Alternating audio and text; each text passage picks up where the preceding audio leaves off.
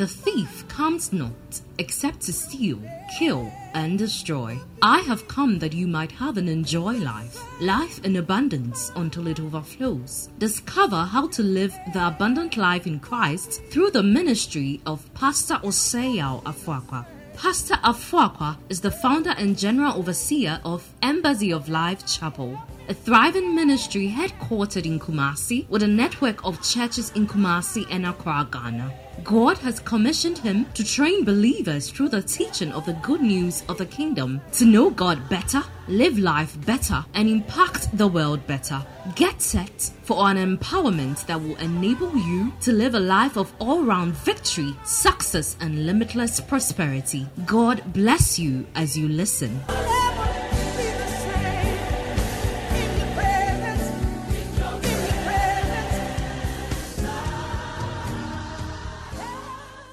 I'm doing a series beginning from today, caption Saved by Grace. Somebody say, I am saved by grace. Say, I am saved by grace. Now, that is the title of the series, but this morning's teaching is titled BC. Somebody say BC. Now, BC is before Christ. BC before Christ. That is how dates after the death of Christ AD and then BC before Christ. Okay, come with me to the book of Ephesians, chapter 1, verse 15 to 23. He said, For this reason, because I have heard of your faith in the Lord Jesus Christ and your love toward all the saints. Verse 16, I do not cease to give thanks for you. So something had happened, and then Apostle Paul writes, in the light of what had happened to the people of Ephesus, the Christians at Ephesus, he's writing a letter to them and he said, When I heard that you guys had come to faith, you have come to accept Jesus Christ as your Lord and Savior, my heart was overwhelmed with joy. The day I heard that you are born again, I have not stopped thanking God for you. Sometimes when we hear somebody has gotten a visa, we are grateful to God for them. When we hear that somebody has built a house, we thank God for them. When we hear somebody has given birth, we thank God for them. But if there is one thing we should constantly be thanking God for ourselves and for others, is the fact that a person is saved. Yes. Do you understand what I'm saying? That is the most important. And that's why when you meet a believer who is born again, and because he doesn't have a car, he doesn't have a house, he feels that he's needy and he's broke he simply lacks revelation. That's what Apostle Paul was preaching here. He lacks revelation. He doesn't know what's most important. The most important thing in your life is not your shirt, it's not your suit, it's not your house, it's not your car. The most important thing in your life, the Bible says, Christ in you, the hope of glory. Every other thing passes away, but when Christ is in you, you are qualified. Am I communicating here? That's key. A lot of people live with low values because they simply don't know what is most important. This is Apostle Paul. He said, I do not cease to give thanks to God for you, remembering you always in my prayers. And then he says, Now you are saved, but there's something I want you to know. Look at verse 17. He says, That the God of our Lord Jesus Christ, the Father of glory, may give you the spirit of wisdom and revelation in the knowledge of Him. Somebody say, Father, Father give me the spirit of wisdom and revelation in the knowledge of you. You need it. You need the spirit of wisdom and revelation in the knowledge of Him. Because now that you are saved, now hear me. When you get born again, the most important thing to pursue is the spirit of wisdom and revelation in the knowledge of God. Some people have been born again 10 years and they are still babes. They are still young. They can't stand on their own. They can't defend themselves. They don't know their right as it relates to God, as it relates to the devil, as it relates to one another. They simply cannot stand for themselves. Now, this is not a church where you stay in and you will not be able to fend for yourself when it matters most. My assignment for the next years, no matter how long God gives me, is to mature God's people and bring them to a place where they can stand on their own, complete and full in all the will of God. Can somebody say an amen? And that's why I will continue to teach and teach and teach and teach and teach. Are you with me here? He says, having the eyes of your understanding enlightened, that you may know what is the hope to which he called you, which are the riches of the glorious inheritance in the saints. Verse 19. And what is the immeasurable? Please follow this. What is the immeasurable greatness of his power to us, word who believe? He says, those who got born again, God made manifest his power that cannot be quantified, His power that cannot be measured. The power God made available for those who believe is amazing. This is what Paul is saying. And he said, very soon you will see why God had to release a lot of power in order for us to be saved. Okay, look at verse 20. He says that he wept in Christ when he raised him from the dead and seated him at the right hand in the heavenly places. This is what he's saying. He's saying the power that worked in you for you to believe is the power that God used to raise Christ from the dead. Can you imagine the weight of that power?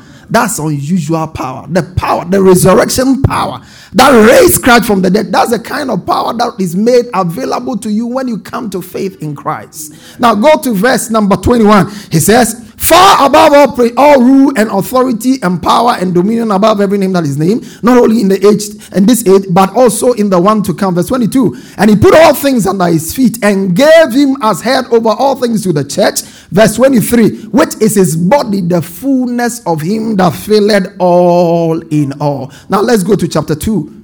Let's go to chapter 2. You see, this is a letter. It was not originally designed to be in chapters. The chapters were man made and they were man made for you to be able to understand what was done. Okay, that's it. When the letters were originally written, they were not in chapters. So he continued. When he come to chapter 2, look at what he says. And you were dead in trespasses and sins. Let's read it together from verse 1.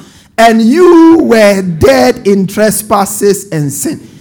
The word end is very, very important because it's a conjunction. It tells you that what he said in verse 23, he's following up. When you read it, you are likely to separate it. But the end, there, and you were dead. You don't start a statement with end. You continue a statement with end. In English, it's a conjunction. And that end is very important. He said, You were dead in trespasses and sins. You were dead in trespasses and sins. You were dead. Somebody say, You were dead. You were dead. And I like it. You were. Say, I was. Say, I was. Uh-huh. You were. You were dead. You were dead. You who has believed, you who is born again, you were dead. And there are people who are not born again, they are still dead. So know the difference. There are those who are dead. They are dead men walking about. And there are those who have been made alive. That's the difference between the one who is saved and the one who is not saved. But let's read it together. Verse 2. He said, In which you once walked following the course of this world, following the prince of the power of the air, the spirit that is now at work in the sons of disobedience. Verse 3 Among whom, in the passions of our flesh,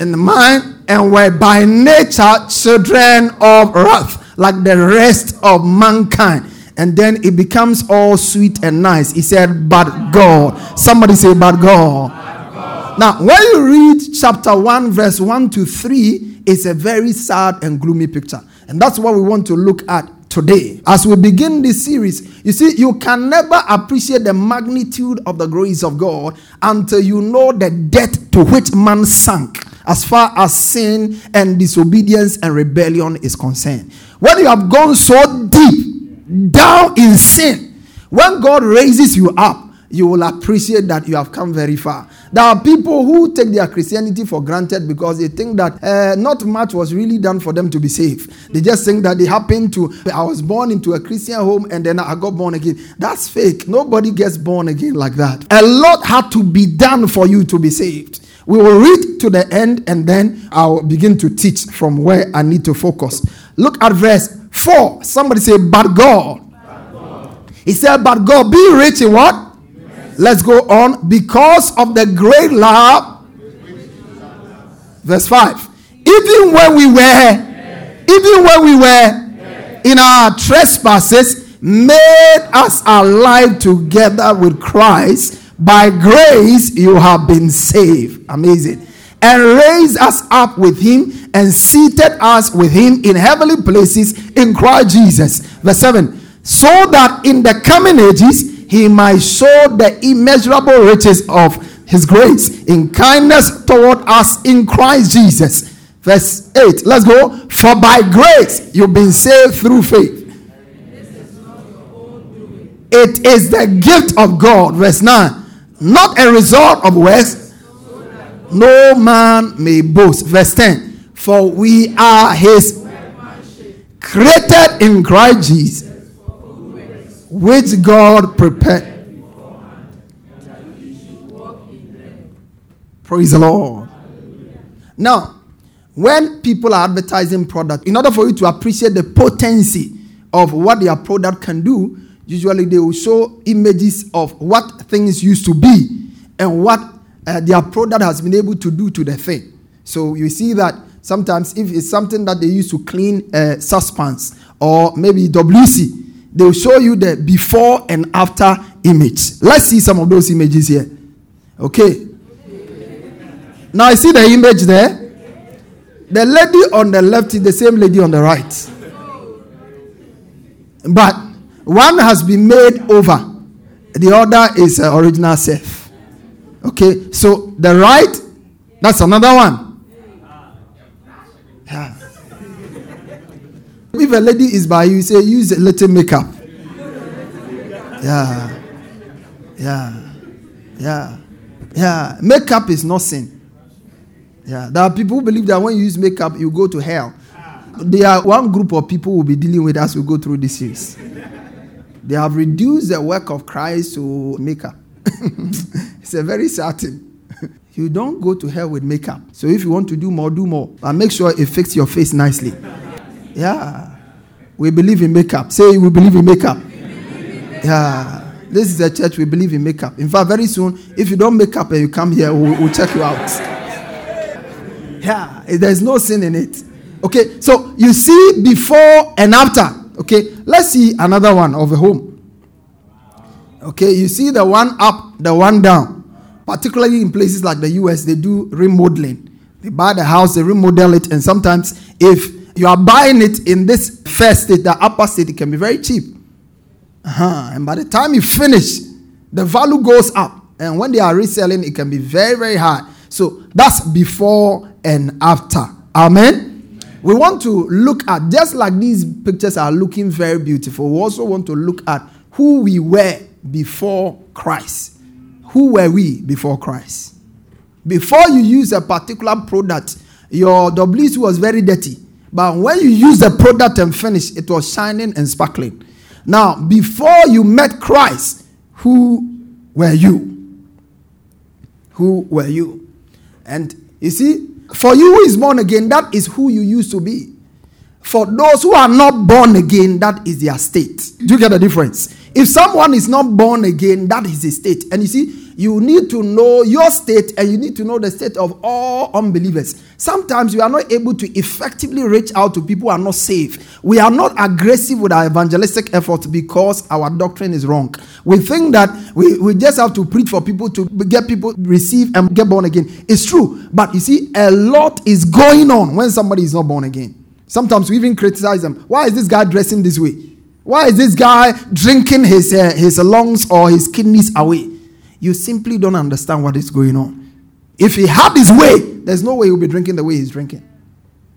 So, most of the time, people we are supposed to be compassionate about, we jump in and condemn them because we simply don't understand what is going on behind the scenes. And that's what I want to show you so that now that you are safe, you will appreciate the work Christ did, and then you will also know what you are supposed to do for others. So, who were we before Christ? Come with me to Ephesians chapter 2, verse 1. He says, You were dead in trespasses and sins. So, before Christ, you were dead. That's the first word. You were dead. You were dead. There are people who think that Jesus came to make good people better. No, Jesus did not come to make good people better, He came to make dead people live. Do you understand what I'm saying? He came to make dead people live. That's the difference. He did not just come to make people better, he came to make dead people live. Because when you are not alive, you can't even measure whether your life is better or not. And so there are people who think they are living well, but they are actually off. They think they are living well, but they are off. Off complete. Before Christ, we were all dead. Somebody say, I was dead.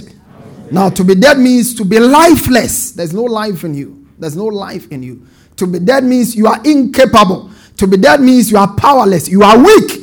The Bible said, when we were weak, when we were without strength, God sent his son. Look at that. He said, when we were utterly helpless, that means you are dead. The doctors here, when a person died and you pick the, the hand like this, it just falls by itself. No, so the moment you hold the hand, it falls by itself. it's helpless.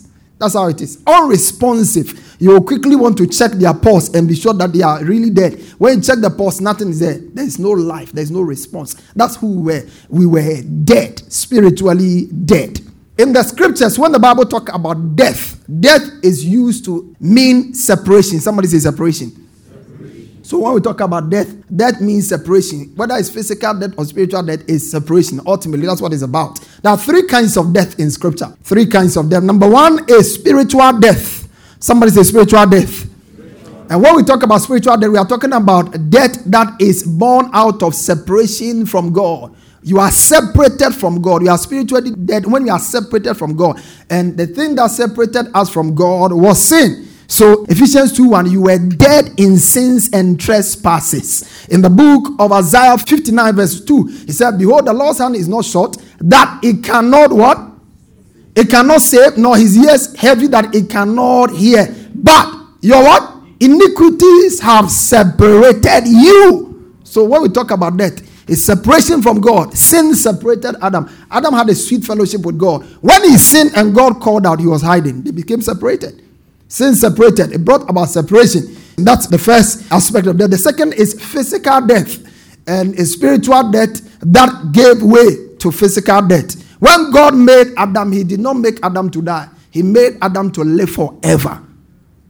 But He gave him an instruction, and Adam will not follow that instruction. So he ended up destroying his own destiny and life.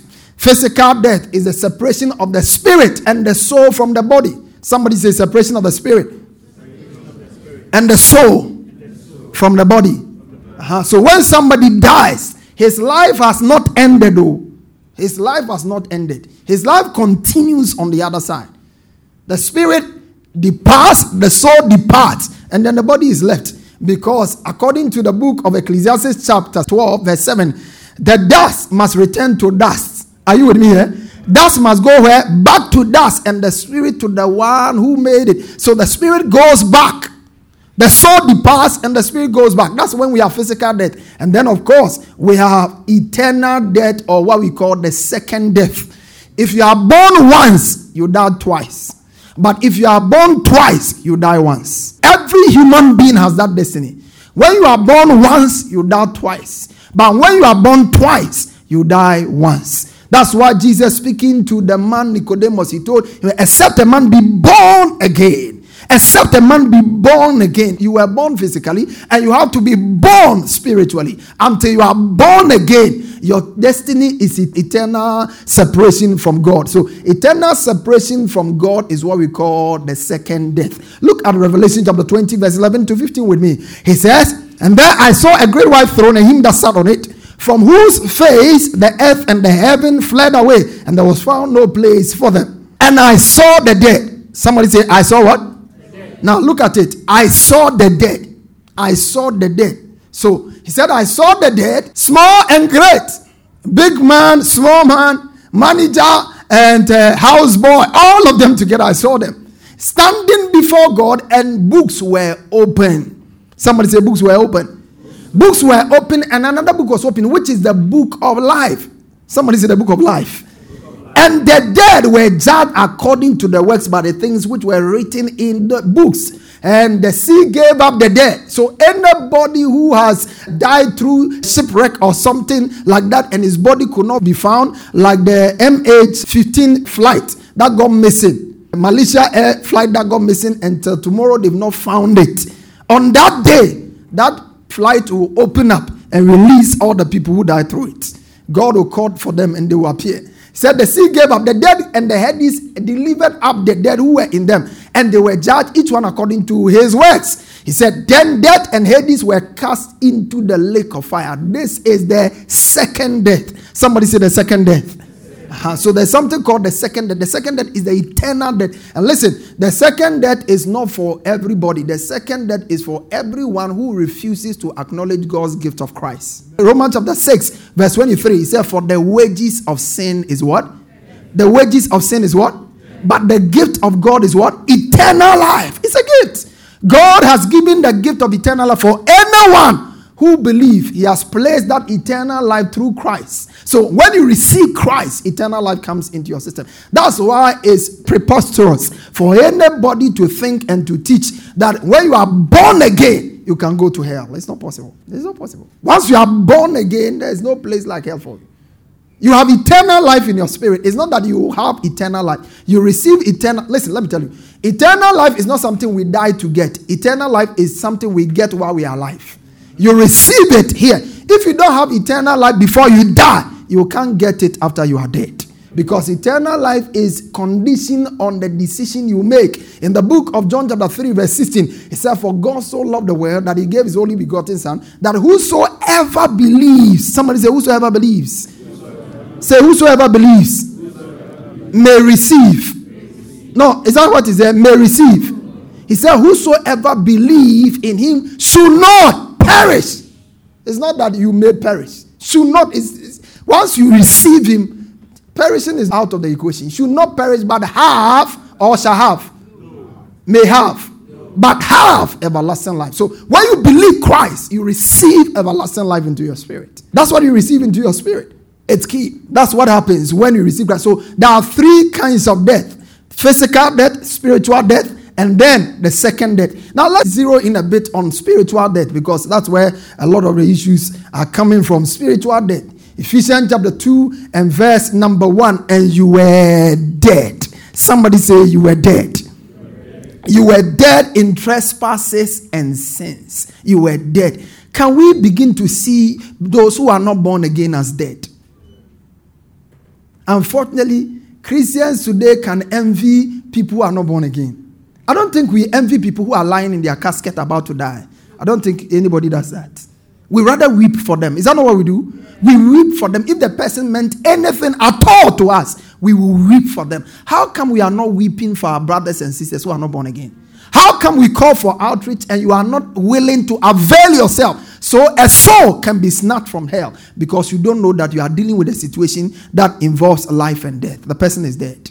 Your brother is not lining up, he doesn't love God, he doesn't want to hear anything about church. And you are cool, you think that it doesn't matter. Hey, it really matters. Because if he died physically, I know you'll be sad. I know you, you will be desiring that pastor will come around and console you and comfort you. But listen, there is a death that is more serious that he is already in, and that is the death of his soul. His spirit is dead away from God. Are you following what I'm teaching this morning?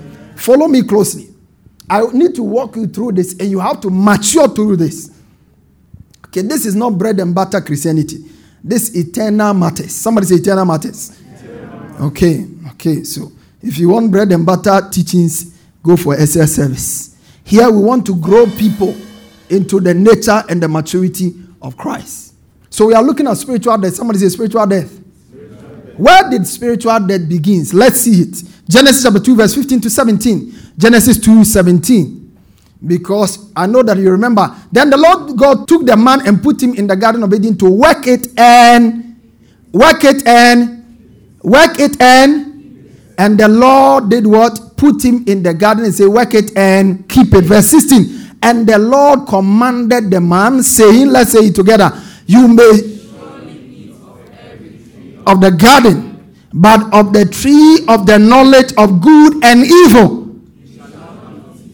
For in the day you shall surely, you shall what? He told him, The day you eat of it, you shall surely die. Now, this is Genesis chapter 2, right? Let's go to Genesis chapter 3 quickly. Ah, verse 1, chapter 3, verse 1. Now the serpent was more crafty than any other beast of the field that the Lord had made. He said to the woman, Let's read it together. Did God actually say, You shall not eat of any tree in the garden? Verse 2.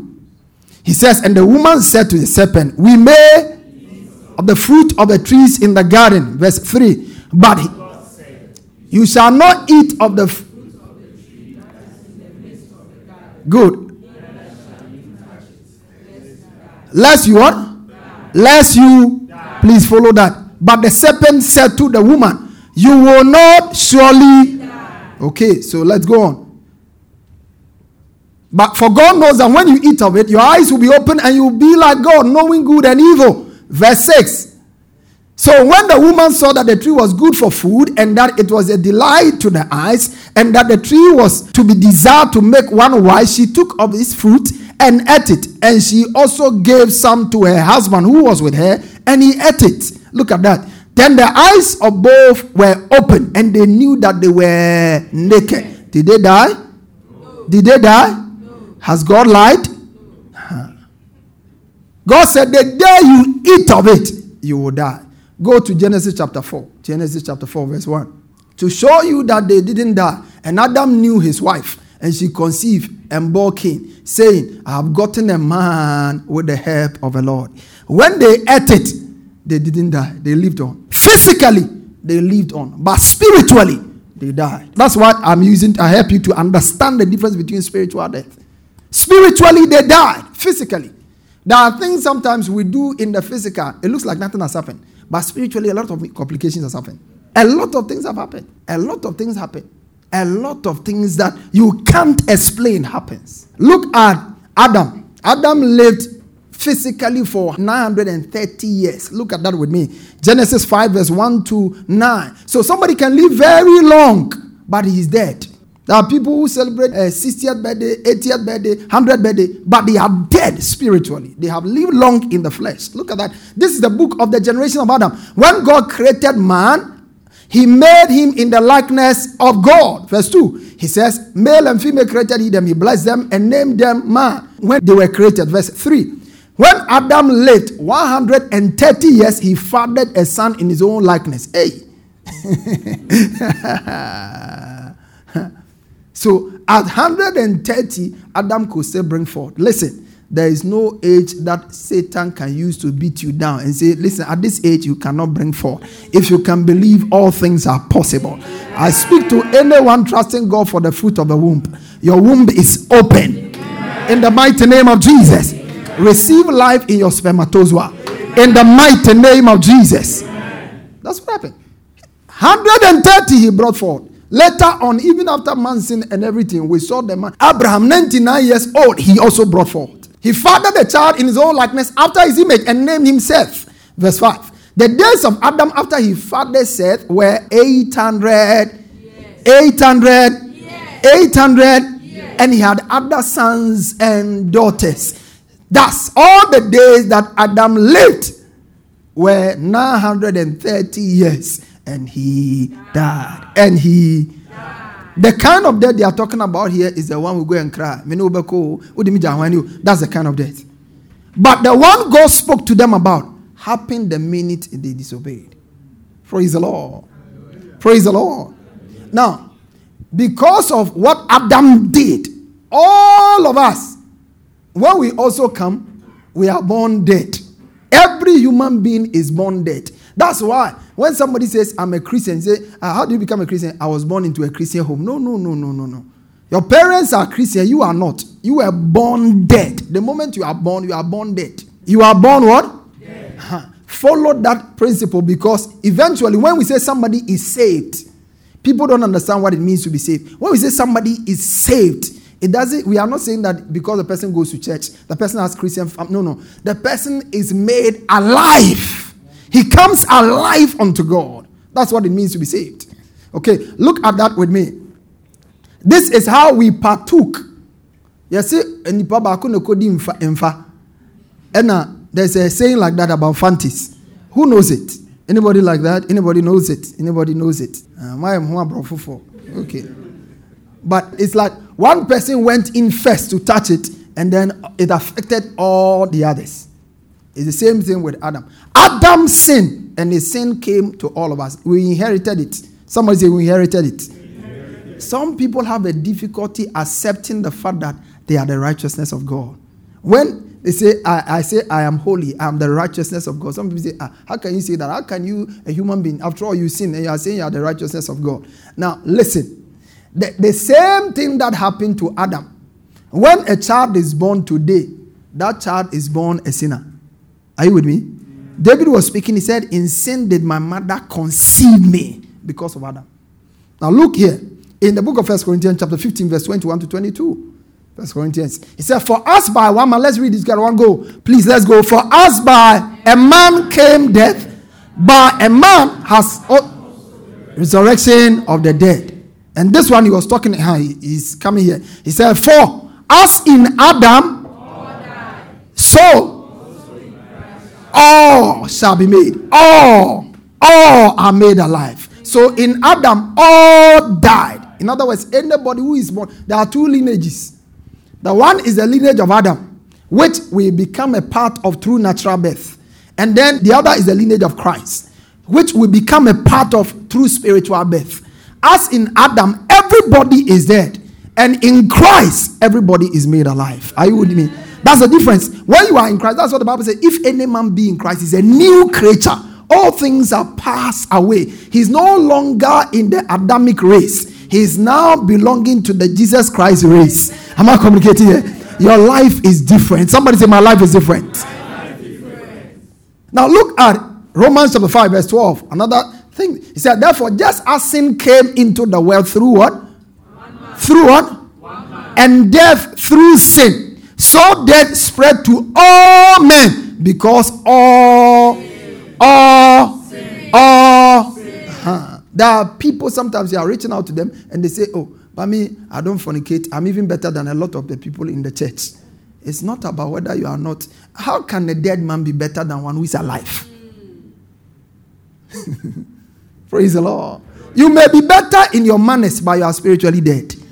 Am I communicating here? You may be better because maybe from the background you were raised, you were raised to tell the truth and all of those things. But spiritually, you are dead. And a dead man can never be better than a living person. What was the cause of death? Ephesians tells us. What was the cause of death? Why did we become dead? Before Christ, we were. Before Christ, we were. Before Christ, we were. I said, before Christ, who were we? Dead. Before Christ, we were dead. What made us dead? Ephesians chapter 2, verse 1. Please be fast for me. Ephesians 2 1. He says, and you were dead in trespasses and sins. Okay, if you have the King James or the New King James Version, he starts by saying that, and you he made alive. Give me the New King James. You he made alive. Okay, you he had quickened. And if you have that Bible, you see that that word quickening, you he made alive or quicken is in italics. And it's because in the original text it's not there. Praise God. They put it there so that it can make meaning and sense. But in the original text, in the Greek origin, it's not there. So the ESV and the New Living Translation puts it straight as it is. It said, You were dead. Somebody say, You were dead. You were dead. Say, I was dead. I was dead. Good. He made a life. Who were dead in trespasses and sins. How did we die in trespasses and sin? Somebody say trespasses and sins. Trespasses. Say trespasses and sin. The word sin is used in the New Testament 173 times. And sin, from its original text, means to miss the mark. Somebody say to miss a mark. It's, it's an archery term where you, as an archer, targets a, a particular prey and then he shoots.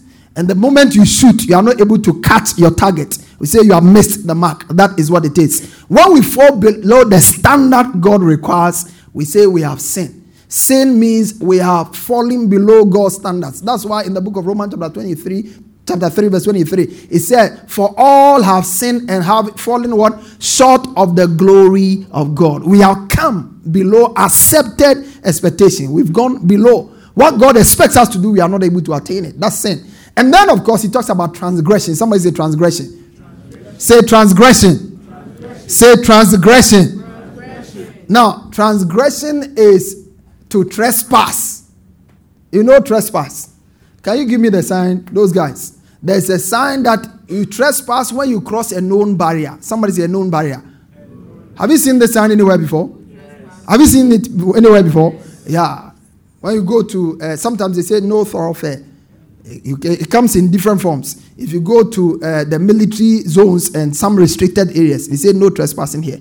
In other words, don't go beyond this area. And when you do, Whatever follows is your own case. Praise God.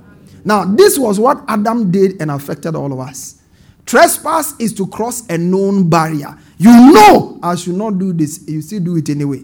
You do it willfully as an act of disobedience. You do it as an act of rebellion. You are rebelling against authority.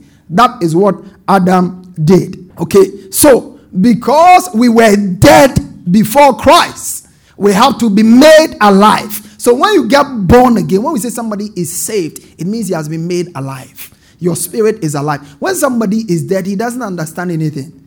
Do you get it? You don't debate with a person who is alive about things. You rather, if we understood these things, our evangelism efforts will yield results. We will pray more rather than uh, debating people. Uh, a person who is not born again is talking to you whether you should tithe or not tithe. Ah, why do you go to church every day? So this book that you call Bible, what do you get from it? He, because he is dead, he cannot see value in anything. A dead person, you can show him, ah, what color is this? He can see. He's blind. Am I communicating here? He's dead. Every part of him is not working. That's what we were. That was our state, and that is the state of everyone who is not born again. They are dead. They are doing things that it will harm. He is drinking, and he may know from a, an intellectual perspective that when he drinks, he will worry and disturb his kidney, but he cannot stop it because he is dead. He can't see it. Are you with me here? Number one, before Christ, we were dead. Somebody say, before Christ, before Christ. we were. Number two, before Christ, we were drifters. Drifters. Somebody say, drifters. drifters. Say, drifters. Drifters. When we say someone is a drifter, it means he's traveling along a certain path aimlessly. He doesn't know where he's going. He does whatever comes to him. He's not sure whatever whatever comes to him is what he does. That's a drifter. And that's what we see in Ephesians 2, verse 1 to 3. Let's quickly look at it. And you were dead in trespasses and what? Sins in which you walked. In which you did what? In which you in which you Please look on the screen in which you once walked. So that is a dead man walking. When I was looking for the title, I almost used that. Because you were dead and then you once walked. So he says, in which you once walked, following. Somebody say following. That's drifting, following, following, following, following. When a person is not saved, he follows anything. He follows his feelings. He follows whatever his mind tells him. He follows whatever is trendy. Everything he follows, he follows, he follows. Do you know what being born again does to you? It changes your course. Praise God. It changes what? It changes your course. When you are born again, that's why when somebody gets born again and they are still on a certain course, what they need is knowledge because they don't know what has happened. It changes your course. Why should I not camp with a certain group of people? Because your course has changed. You are on a new course. You are on a new path. That's what happens when you get born again. The Bible says they were drifting along. Give me the text again. They were drifting along, following the course of the world, following the prince of the power of air, the spirit that is now at work in the sons of disobedience. So before Christ, we were drifters. Somebody say drifters. drifters. Say drifters. We follow the systems of the world. Our values were the same as that of the world. So unbelievers, they say that, oh, before, uh, I remember I spoke with a, a certain uh, uh, lady who was supposed to be in church. And she was telling me that for her, her parents have told her that before she gets married, she has to make sure that she has a child with a man to see that she can have a child. You see, that is wrong value. Are you with me? That's the way of the world. That's not the way of the believer. If a non-believer does it, it's fine. But the believer, no, it's not acceptable. Are you with me here? We were drifters. We drifted along. We moved along. The passion, whatever you felt like doing. I, I, I was not born again, and I did stuff. I did what? I know some of you, you won't say your own, and probably you did worse things than I did. I smoked. I did all kinds of things. Secondary school days, I was, uh, I was another guy altogether. Very few guys could be my friends. It was all survival instinct. I was in a school in a land where I knew nobody, and I had to survive. Praise the Lord. So I, I, I was wild. Inter schools wild. Anytime. I mean, I come to class and the way I walk to the class, you if you know, and somebody has walked past, past you. Praise the Lord. I was not. I was doing whatever I felt okay. says carrying out the desires of your body. So when you meet somebody who is not born again, who is uh, living his life loosely, don't be surprised. You see, there are things that sometimes people get surprised at. Hey, I call it the or send who. It's not say or. You don't really understand what's going on. He's following a certain course. There's a course set by him by the devil. So you drift along. Let's drink, you drink. Let's uh, uh, go uh, stealing, you steal because you drift along. And then number number three, where before Christ we were disobedient. Somebody say disobedient. disobedient. Say disobedient. disobedient. Before Christ we were what? Disobedient. In other words, we went our own way. We all like sheep have gone astray. That's what was happening. Look at what he says. And you he had made alive who were dead in sins and trespasses. Verse 2. Let's read it together. Verse 2. In which you once walked according to the course of this world, according to the prince of the power of the air, the spirit who now works in the sons of the sons of in other words, you are no longer a child of disobedience. The one who is born again, the Bible says, I will put a new spirit in you, and you shall walk in my ways. So the one who is saved walks in God's ways as a lifestyle. That is the spirit at work in him.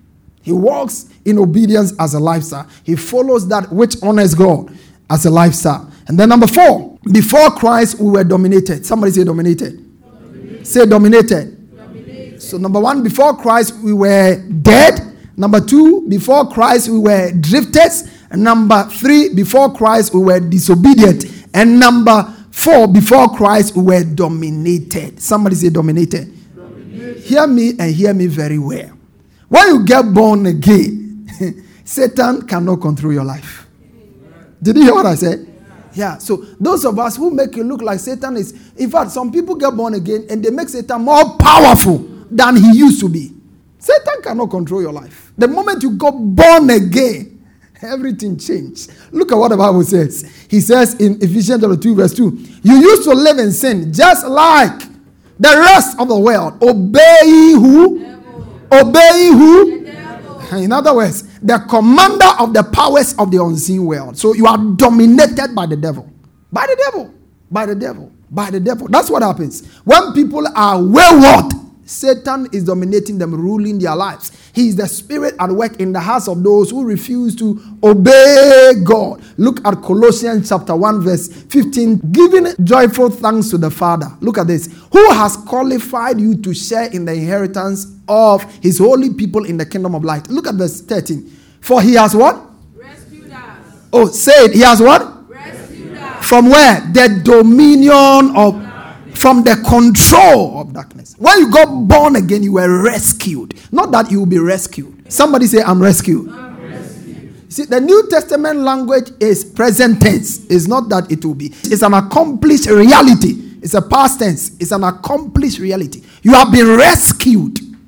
When you got born again, you were rescued. There are people who carry themselves from one deliverance camp to another deliverance camp. They simply don't understand what the Bible says. Whosoever the Son sets free is free indeed. Am I communicating here? When you read the King James, he said, Giving thanks unto God who had made us meet to be partakers of the inheritance of the saints in light. King James said, Who has delivered us from the power of darkness and translated us into the kingdom of his dear son. Now, let me tell you something. If there is an outbreak of, let's say, a war let's say Bawku, what is going on there, and you move from Bawku to Accra, there is no way you can become a victim of the crisis that's going on there. When you got born again, you were not positioned close anywhere to the devil. You were rescued from one kingdom into another kingdom. Now, listen, if the government of Ghana is after somebody in Ghana here, and the person travels and seeks asylum in the UK, the government of Ghana has no power there to arrest the person. And when you got born again, you were translated. Somebody say translated. translated. Now, now, that's why the ancestral curses that used to follow you cannot be following you now. I break the curse. I break the curse. I break the curse. Which curse? How can you be born again and curses are following you? You have moved from the kingdom where curses work into a new kingdom that curses have no power. Can somebody say an amen? amen. No curses there. That is a kingdom in which you belong. That's a kingdom. Oh, you know, this thing is a strong man. We have been dealing with it. Listen, there's a stronger man. And that man is called the Holy Ghost. He's living in the inside of you. Am I communicating here? He's at work in you. If you will yield to that man, this other man will go his way. Are you with me here? There's a stronger man. Somebody say there's a stronger man. Do you know that unbelievers, those who are not saved, they are not free? I just do what I want. No. In life, nobody does what he wants. Everybody is controlled by someone. That's why if you don't like to be controlled, I hear wives say, My husband wants to control me. Don't be a foolish woman. Because when you married, you chose to bring yourself under control. Am I communicating here? Yeah. Oh, my boss, he likes too much control. What do you think he's there for? He's there as a boss to bring order and control. That's why you are there. They don't trust you to be able to do the thing without supervision. That's why he's there. That's why he's paid for. In the world, everybody is being controlled. Those who are not born again are being controlled by the devil. When you go spend time reading the book of Romans chapter 6, verse 15 to 20, he tells you, he tells you that just when you are not born again, you were controlled. You yield your members the same way. Spend time and read it. I don't have time to, this morning to walk you through it. But everybody is under control. Everybody is under control. Nobody has unlimited liberty. No. Satan controls what they do, what they do with their money, what they do. Oh, this is this you have allowed yourself for pastors to control you. You want Satan to control you? you won't like it. So before Christ, number one, we were dead. Before Christ, number two, we were drifting. Before Christ, we were disobedient. Before Christ, we were dominated by the devil. Let me close with this. This is a very sad one. Before Christ, we were destined for the wrath of God. Somebody say the wrath of God. The wrath of God. Now, please understand this very well because you see, this is all in Ephesians chapter 2, verse 1 to 3. That's what is there. That is the destiny of man without Christ. Look at what is there. Ephesians chapter 2. He says, And you were dead in your sins and trespasses. And verse, among whom we all once lived in the passions of our flesh, carrying out the desires of the body, and and were by nature the children of wrath like the rest of.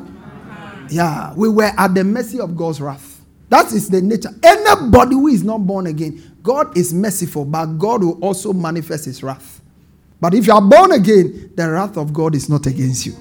Praise God. Somebody say, I'm no longer under the wrath of God. John chapter 3, verse 16. Let's see it. He said, He that believeth the Son, I close with that. He that believeth the Son, he that believeth the Son, had everlasting life. And he that believeth not the Son shall not see, shall not see, but the wrath of God abided in him. That's why you can't take chances. Say, oh, as for me, if I don't serve God, I don't worship God, it doesn't matter. Listen, it matters because in eternity, you'll be faced with the wrath of God. And if you look at the Old Testament, when God manifested some measure of his wrath, it wasn't nice at all. It wasn't nice at all. When God manifested his wrath, Sodom and Gomorrah was a manifestation of God's wrath. When he opened the earth for 250 plus people to sink in a day, it was a manifestation of God's wrath. So when you read the book of First Peter, he said, Don't be deceived. The angels that misbehaved, they were not spared. And those who lived in Sodom and didn't have value for God, they were not spared. And so learn from these examples and know that if you also live ungodly, God will bring you into judgment. Am I communicating here? The wrath. Somebody say the wrath. the wrath. Now, having seen the destiny of man, when you come to Ephesians chapter 2, verse 4 and 5, you will understand why the Bible says, but. Go to Ephesians and let me close because somebody must live here with some. It looks like this message is a doomsday message because everything is in the negative. Ephesians chapter 2, verse 4 and 5, please. Somebody say, but God. Say, but God. Say, but God. Why but? Because that was our destiny. But God. But for God, who sent Christ to die, you and I will still be dominated by the devil. But God, we will still be dead men. But God will still be drifting. But God will still be disobedient. But when God came in, the equation changed. I see God coming in for someone. Maybe you have been drifting, you are dealing with an issue, and it looks like it's all over. Nothing good is coming out. But God, but God, but God, but God, but God. God is coming through for someone. I said, God is coming through for someone. In the mighty name of Jesus. Satan felt it was all over. He dominated man, he controlled man. Man was in bondage, Man was enslaved. Man was in captivity. But God. And that God is coming through for someone.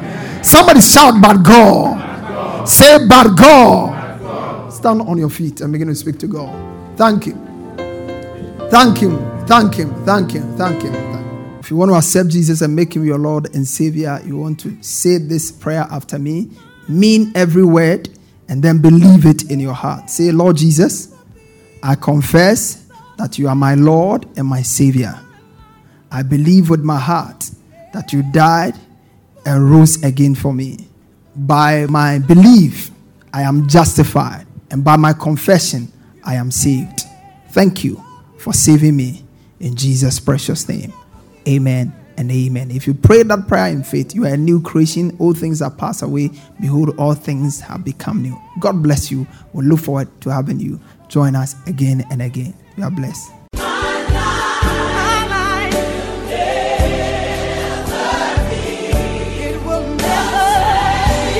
Pastor Afuaqua has just placed in your hands the key for all round victory, success, and limitless prosperity. Share your testimonies with us on 020 422 5790 or email us at embassyoflifechapel at gmail.com. Get interactive with Pastor Afuaqua on Facebook, Instagram, and Twitter. For more information, visit our website at www.embassyoflife.org. Fellowship with us this and every Sunday for our service at our headquarter church from 8:30 a.m. to 11 a.m. for our good news service and on Wednesdays for our discovery service from 6 p.m. to 8 p.m. Our church auditorium is located on the top floor of Nanama Ejakoma Plaza, opposite the Unity Oil Station, Santasi Runabout, Kumasi, Ghana. Alternatively, you can join us online for our services on Embassy of Life Chapel Facebook or YouTube pages. God richly bless you.